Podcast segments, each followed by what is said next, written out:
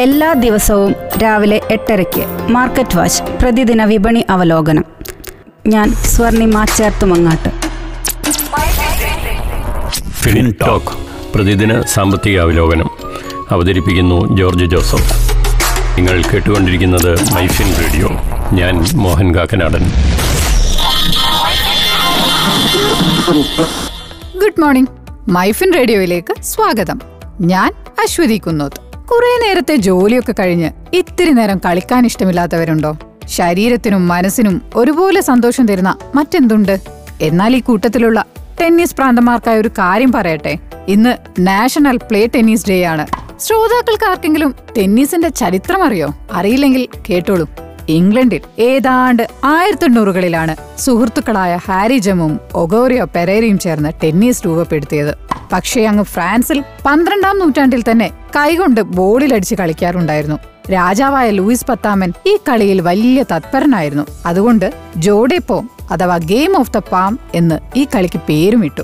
ആദ്യത്തെ ടെന്നീസുകാരനായി ഇദ്ദേഹത്തെയാണ് ചരിത്രം പറയുന്നത്. സാനിയ മിർസ ലിയാണ്ടർ പേസ് രോഹൻ ബോപ്പണ്ണ മഹേഷ് ഭൂപതി അങ്ങനെ നമുക്ക് അഭിമാനിക്കാൻ എത്രയെത്ര താരങ്ങളുണ്ട്. എന്തായാലും എല്ലാവർക്കും നല്ലൊരു ദിനം ആശംസിച്ചുകൊണ്ട് കേൾക്കാം മാർക്കറ്റ് വാച്ച് അടുത്തതായി. Welcome to daily market watch. നമസ്കാരം. പ്രതിദിന വിപണി അവലോകനത്തിലേക്ക് സ്വാഗതം. ഞാൻ Aswathi Uthaman.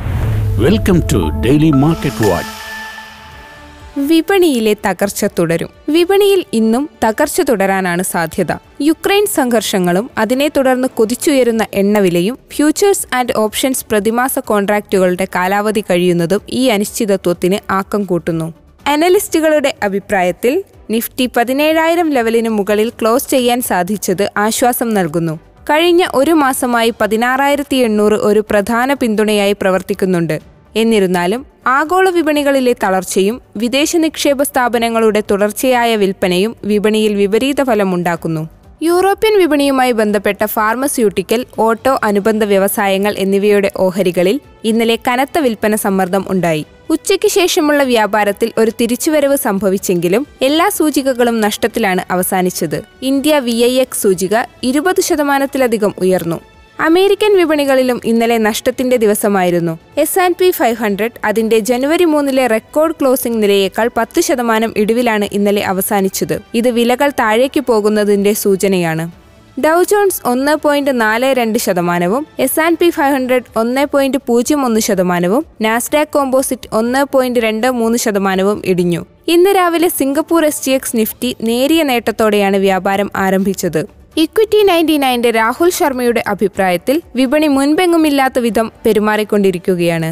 പ്രീ ഓപ്പൺ വ്യാപാരത്തിൽ രണ്ട് ശതമാനം വിലയിടിവ് കാണിക്കുക പിന്നീട് രണ്ടാം പകുതിയിൽ തിരിച്ചുവരവ് നടത്തുക. ഇതിനാൽ നിക്ഷേപകർ സൂക്ഷ്മതയോടെ വ്യാപാരം നടത്തണം. റഷ്യ യുക്രൈൻ സംഘർഷം കുറയുന്നതിനനുസരിച്ച് സ്മോൾ മിഡ് ക്യാപ് ഓഹരികളുടെ നേതൃത്വത്തിൽ ഒരു തിരിച്ചുവരവ് വിപണിയിൽ പ്രതീക്ഷിക്കുന്നു.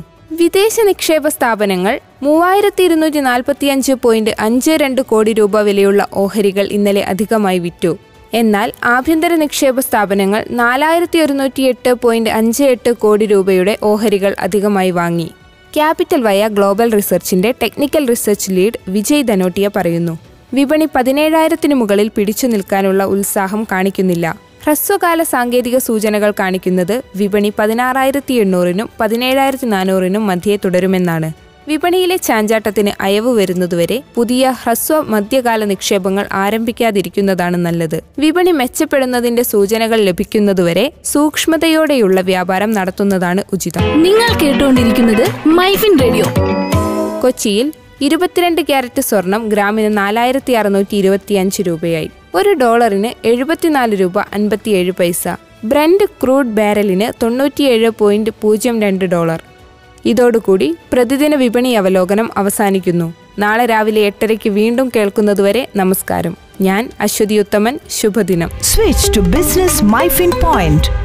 Tune to listen MyFin Radio.